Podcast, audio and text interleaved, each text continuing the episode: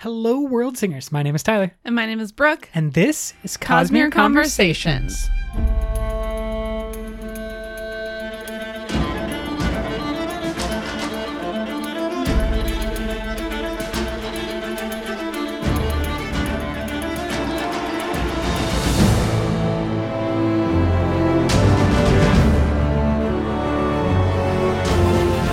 Welcome back, everyone. We are coming down to the last couple of days without Stormlight Archive 4 in the universe. Couple of days is an exaggeration, but I understand. The excitement is too real. It's, coming up seemingly very soon. you could conceivably make a calendar for like a, a countdown clock. Maybe like what are we 90 days out? Yeah, something a like that. that people could do that you could have a little, you know, indicator on your website or your whatever. We're almost to the end of the Cosmere drought, everyone. The oasis is in sight. Yeah, not just the oasis, but like the high storm of water that we have just been waiting to hit us. Uh, it's like if these Rosharans went without a storm for a whole year. That Oh next year, first one on the next year, they would just be like, "This is perfect. Everyone's just going to go outside and bathe. It'll be great." we are coming to you today not to break down the Stormlight Archive books, but instead to talk about the Call to Adventure board game that features the first three books of the Stormlight Archive. It's amazing. That's our official recommendation podcast over. Thank you very much. Yeah, that's it. So this was a Kickstarter campaign that began earlier this year. We'll call it mid quarantine. And It had been in the works for a while. Originally, they thought that it was just going to be a uh, bonus pack, add on pack to the regular Call to Adventure game. And then over time, it developed and they turned it into its very own standalone Stormlight Archive game. So that is probably the best part and the greatest change Yeah. that you did not have to invest in the original call to adventure game that this is just by itself comes in a box everything you need to play And it is beautiful. The box is beautiful. All of the details are amazing.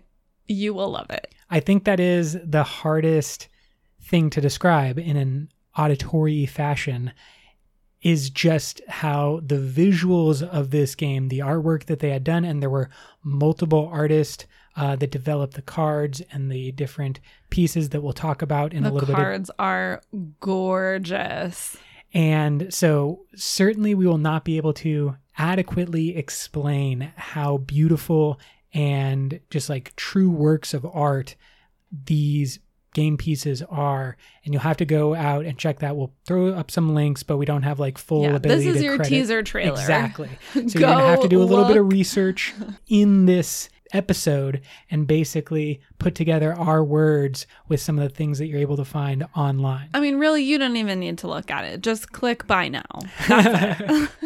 That's all you need to know. No thinking required. Yeah. What we're going to do in this episode is to talk about kind of a general overview of the game and how it works to try to give really just a, a taste. This is not going to be a detailed breakdown of like, this is how you play each step of the game. Definitely those exist. We've checked some out, uh, but they work better on YouTube. And I highly encourage uh, if you're interested in kind of a playthrough to go check that. This is just more of a review, our thoughts, General and impressions. basically trying to create more people who have this game in their homes so that we can create just a worldwide span of amazing game players. I wanted to do this episode also because, as sort of a baby gamer, I was unsure if I would really be able to get into this game. I was like a little bit worried that it was going to be too complex and I wasn't going to be ready for it. So if you two are feeling like, I don't know if I can play this game, seems complicated, um, I'm here to say that never fear. It is not. There are quite a few details to the game to sort of keep in your mind, but I have found it fairly easy to pick up and start playing. Which is a great point because I think that board games, tabletop games, card games that this falls more into, they do have the danger of basically becoming too complex where then it's impossible to be kind of a casual player. You really just have to like go all in and spend like I don't know, maybe 10 games plus like really understanding everything. And this game and I think the we could just say broadly about the call to adventure style does allow for people to be easily introduced to the game, but I want to say that I would probably rate this as like a medium to advanced board game complexity. Yeah, and just Yeah. in terms of complexity, just in I mean, terms of the things that you have to keep track of and the importance of multiple playthroughs. The whole game is Yeah. meant to be played an abundant number of times. Yeah, and I think that's a great thing to bring up here also that I feel like the gameplay um for, you know, the money that you spend, like the reward that you get is really high. It has high potential for many, many playthroughs. Um there are different quests that you can play each time. You can choose to play co-op or competitive. There's a bunch of different sort of choices that you can make throughout the game and like at the outset that enables you to continue playing the game over and over again and it kind of always feels different and fresh and there's a bunch of different permutations that you can put together to have a different experience each time. So basically, if you are feeling overwhelmed by the number of options and kind of maybe tactics or strategies that you're trying to think of, that is by design. They're giving you lots of choices to add to the complexity and the replayability of the game. And I think that that's important to say up front. Uh, and then let's just kind of trust that the listeners can make their own decisions. Yeah. I mean, if you're curious about sort of like time investment, we did spend maybe 30 to say, yeah. 45 minutes. 30 to 60 minutes Yeah. with more people it takes longer basically is how i Yeah. would Well, and I was going to say, we just spent a while like reading the rule book and sort of like introducing ourselves to the game before starting play. So I think there is a little bit of a time investment up front. You can't just like open it and immediately start playing. it's not checkers Yeah, not checkers. it's not even chess let's go into what it is though and that is a game that is built on creating a character a hero a radiant which is amazing. If you, like us, probably most of you, have always wanted to just put yourself inside of a Stormlight Archive book and like do some of the things that the characters do and like live those lives, live Yeah. in that world. And this kind of does feel like that, which is really great. It definitely does. Now you can choose your path, choose your own adventure. That's the whole point of the game.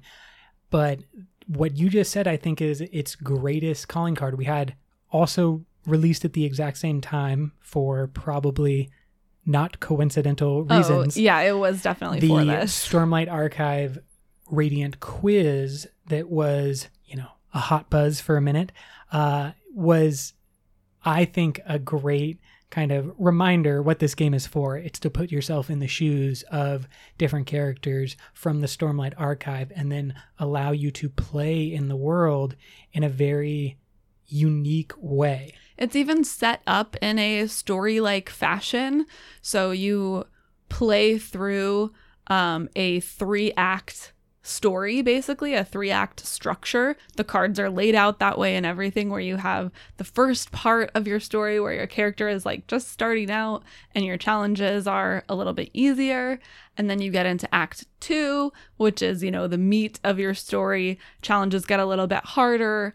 Then you graduate to act three, where like the really big events start happening, super challenging uh, challenges to face. And that scaling difficulty where each act becomes more and more difficult also becomes more rewarding for your character as well. So your character grows in strength as you progress and move through the story in similar ways that we are familiar with our characters getting kind of power ups or boosts after they say ideals.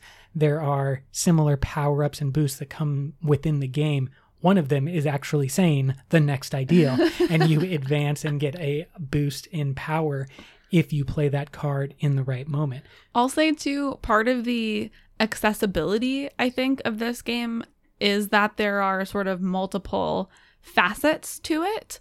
For example, there are three different sort of endings or ways to wrap up the game. One is a final challenge against Odium, where you fight Odium and lose or defeat him. Two is you can tally up various points for certain things throughout the game and have that sort of competitiveness between you and the other players to see who won, who got the most points. And then three is that you all tell your stories based on the cards that you've gotten throughout the game. You sort of put together all of these cards and make up your own character story, the story of your life as this person. So if you are feeling sort of uh, intimidated by the complexity of the game, you can always just focus on one of those things. Like if you decide that you don't really care about the point totals and you just want to build a beautiful story for yourself, you can do that.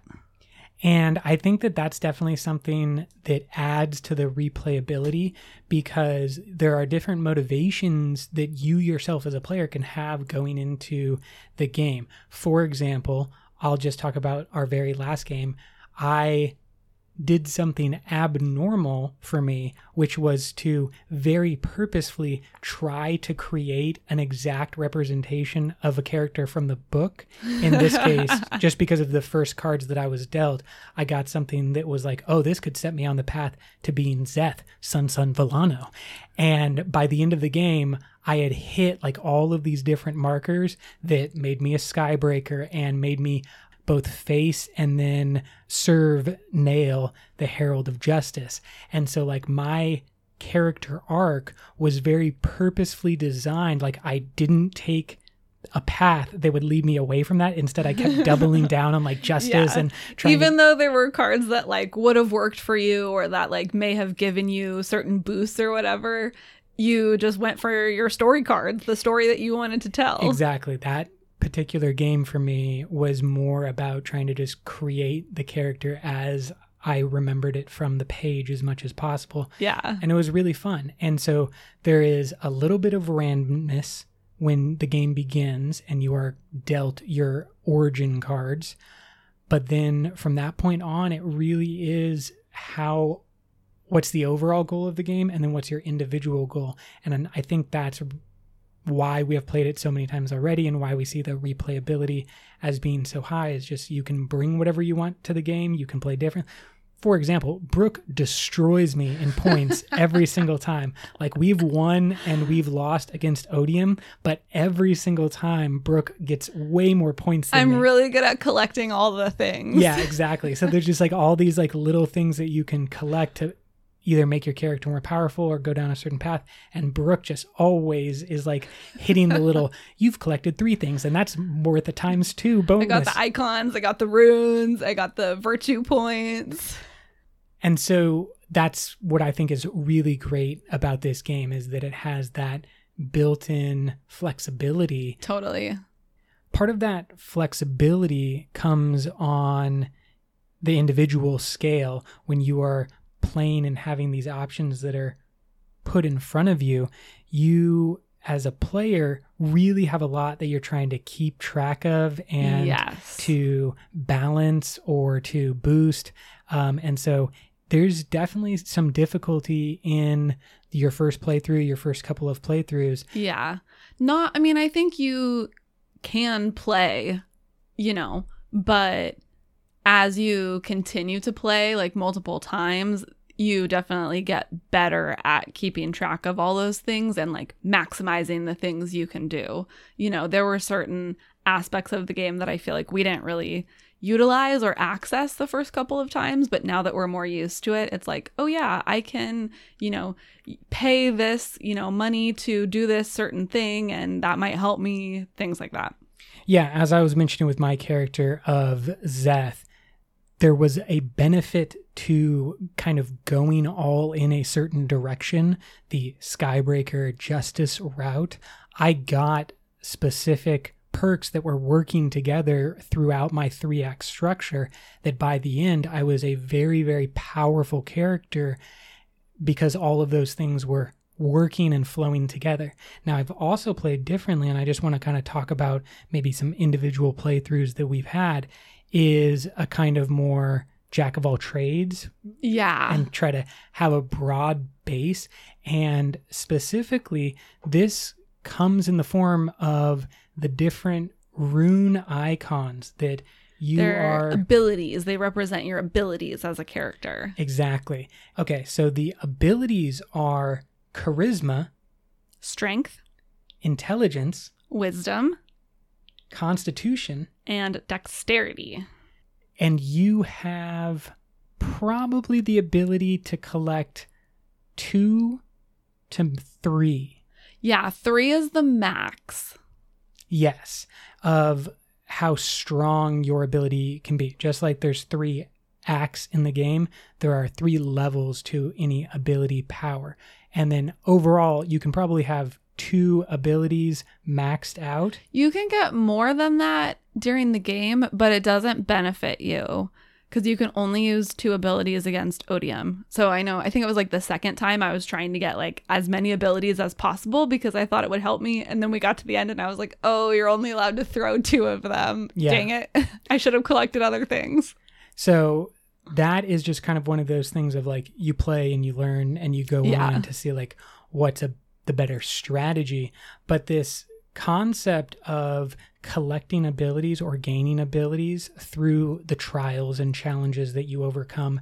Sometimes, like in Act One, there's a lot of inherited things. For example, there's a light eyes card and a dark oh, yeah. eyes card. There's more traits because you don't have to fight for them. You can just grab them. exactly. So it can just be like, this is part of my Identity. identity, my origin story is that I am a Dark Eyes. Now, you could be a Dark Eyes surgeon or apprentice surgeon, like Kaladin was, and that will give you a couple of starting abilities.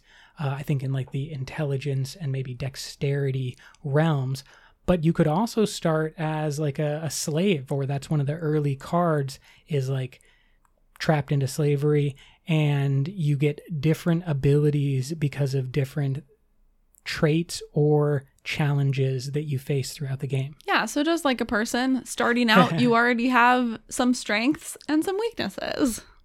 Yes, and that is why cooperative mode is our current or most favorite version to play. When you have the goal of defeating Odium at the end, you can also play cooperatively to benefit each other's strengths and weaknesses. Yeah, so that's another great aspect of this game, or like something that you can choose to keep in mind if you want to while you play is if you want to work together with the people that you're playing with, you kind of want to diversify the abilities that you have so that you don't have to compete with as many people for the cards that you want.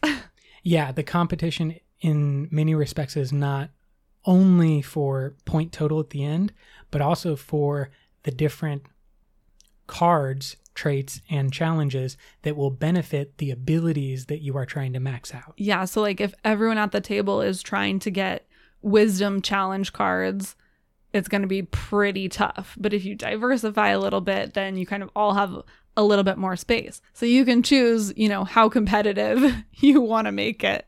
And there are different quests as well. So you have a bunch of like quest cards that will give you a different set of uh, rules for that gameplay. And there's one in particular that really fosters uh, cooperative play. Unite the Radiance. Oh, no, not that one. It's the one we played last time that incentivizes you to play good cards f- specifically for other players, not for yourself. Got you. I think that is Honor is Dead. Yeah. And it's like Kaladin and Adolin back to back. Yeah. Um, but that is exactly right. There are uh, the one I was talking about, Unite the Radiance, and these are like game rules, kind of. That one, as it sounds, makes everybody want to take a Radiant card and be the And like, strongest together. Radiant. But you're talking about one that is more cooperative, and I want to mention for our morally gray or outright evil listeners, there are a couple of non radiant paths. It is not the norm, and I don't want to spoil them just in case anybody wants Fine. to find out exactly. But there are all the radiant orders, and then a couple of extra ones thrown in there for those who want something a little bit different in their life. That's another thing that I like about this game that I think mirrors uh, an aspect of the book. Even if you choose a non radiant path, you're like not necessarily penalized for choosing that path. You still get points for um like for what's called tragedy in the game as well. So it's really well balanced and like even if you lose a challenge, you gain experience points.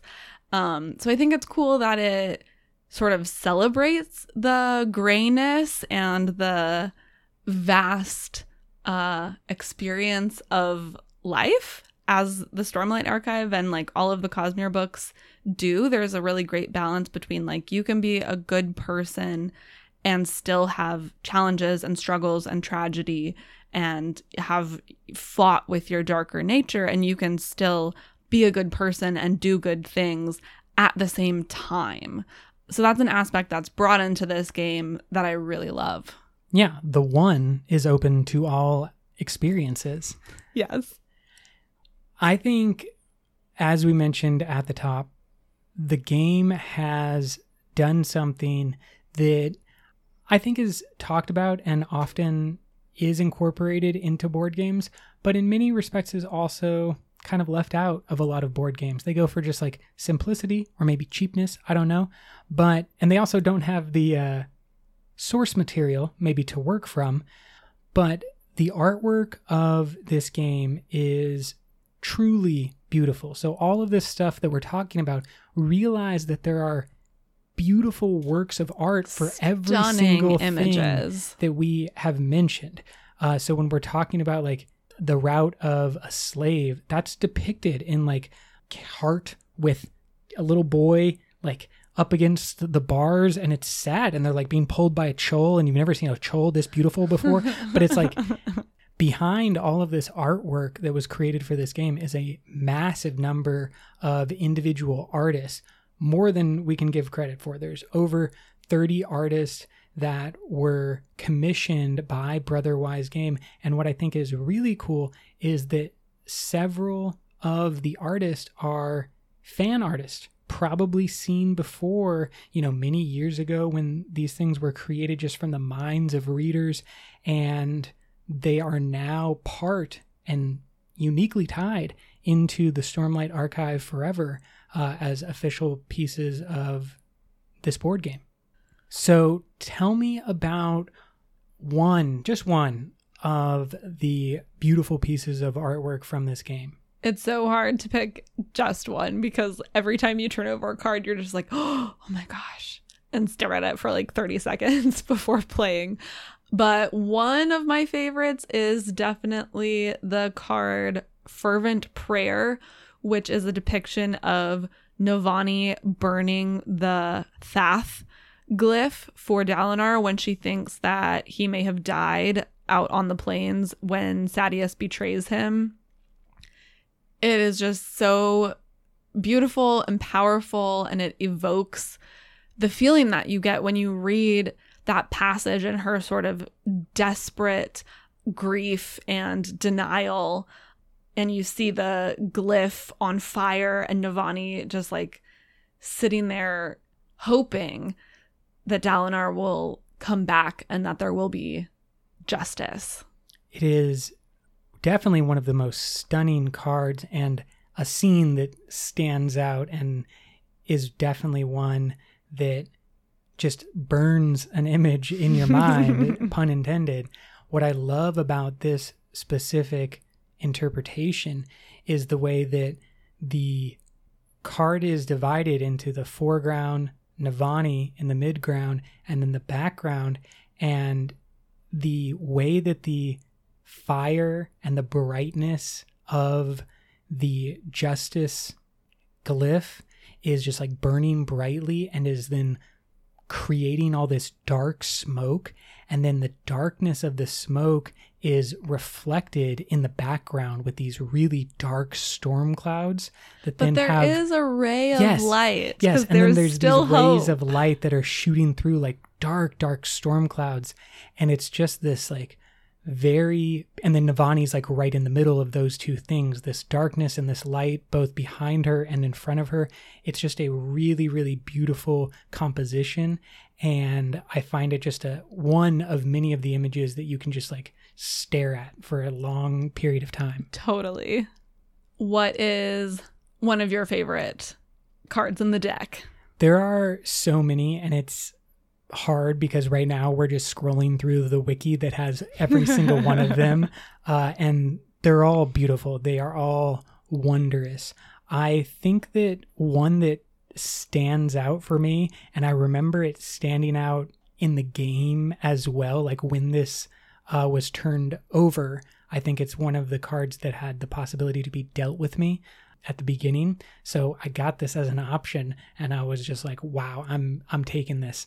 And it is the card for the Stone Ward Order. And it has an ancient Stone Ward, certainly not a character that we have seen or been exposed to. I, I, don't know. It could be Talenelat it could be Talenelat, the, the herald of the Stone Wards. because Um, he's a just gigantic chocolate skinned man. with dreadlocks and a he looks to me like Hephaestus from Yeah. the Greek pantheon just like uh, fire that looks like lava and molten is underneath and like filling out his shard plate and then his whole blade looks like it is made of just like it's basically a lightsaber but cooler because it is made out of just a moving Lava. lava It's a lava saber. yeah, it, and it's pointed downwards, like into looks like some enemies right now. I think a person, yeah. Yeah, um, He's but stabbing a person. it's looks like a lava fall that's just like coming to Ooh. a perfect tip. I just noticed there's like a thunderclast in the foreground too. Yeah, that's. I mean, there's a lot of death going on in this. It's not the happiest of cards, and some of them are very sad, but Some of them are very sad, actually. it is a striking card. And definitely, when I got it, I was like, "Oh, I know what I'm doing this game. We are. We're, I'm just gonna follow this card uh, because, like, whatever else, I need to end up being this be dude. that. Yeah, exactly. And that is the whole game, right? That's like you're supposed to see something or or feel something and want to go in a certain direction, and then you just Yeah. like build your character around that.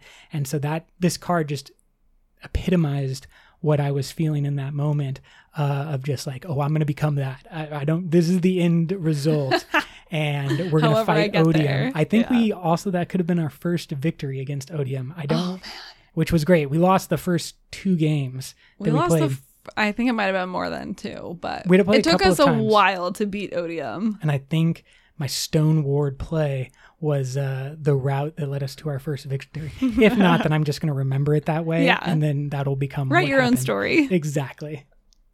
Our next podcast is going to be our first Oathbringer reread podcast. We have been working our way through that. We are going to break that book up into, we think, three episodes instead of two because it's really long and there's a lot. So, right now we're planning on doing parts one and two, parts three and four, and then part five as its own standalone episode. So that's coming up. Look for that in your feeds soon. If you are looking for other ways to get into the Cosmere and get pumped before Rhythm of War comes out, there are some pretty cool articles available on Tor.com, the publisher. There is a series on Cosmere food, Cosmere cuisine, that is super interesting if you want to uh, tour some Cosmere foods. And then there's also a series that a fan brought to my attention, which is a sort of introduction to a bunch of different aspects of the Cosmere, like intro to Roshar, intro to animals on Roshar. So that's another way if you want sort of a, a brush up, if you haven't been able to do a reread, that's a good resource as well. We will post as many of these links in the show notes. You're welcome to flip over and click on those links, see some of these cards, check out some of these great creations of the fans of the Cosmere and we will be back soon with Oathbringer review. We should say also we've gotten a lot of questions about the Rhythm of War uh, preview chapters that have started being released, and questions about if we're going to be talking about those at all. We are not. For Oathbringer, Tyler, you read the preview chapters. I did not. I am the kind of person who likes to wait until I can get the whole thing and then just read the whole thing. And I wanted it too much, and they were giving out these like delicious little morsels. Yeah. I will just, my own opinion is now, having done that, is that it made the beginning of the book very, feel very disjointed for me, where I needed to and wanted to and enjoyed going back and starting over anyways and just kind of reading it all at once. It's just a little bit like too long unless you had planned something like to save it all up for just like the week before and then right as the book came out you perfectly timed it so that you could just continue reading and it was all at once like that yeah because there is kind of a pace and a momentum yes, when you 100%. read a book and so if you are only reading a couple chapters at a time you're not really able to get into that flow of the story. So, anyway, that is our personal opinion and the way that we will be approaching it. I know that there are other places that are going to be talking about those preview chapters. Those are available. Which means that this will remain a Rhythm of War spoiler free podcast until we specifically say that there will be spoilers for Rhythm of War. Yes. So our hashtag all spoilers is modified at the moment. Exactly. We are, and we'll place that also in the show notes. Everything will be laid out as clearly as possible. Brooke, can you take us away? Until next time, life before death, strength before weakness, journey before destination.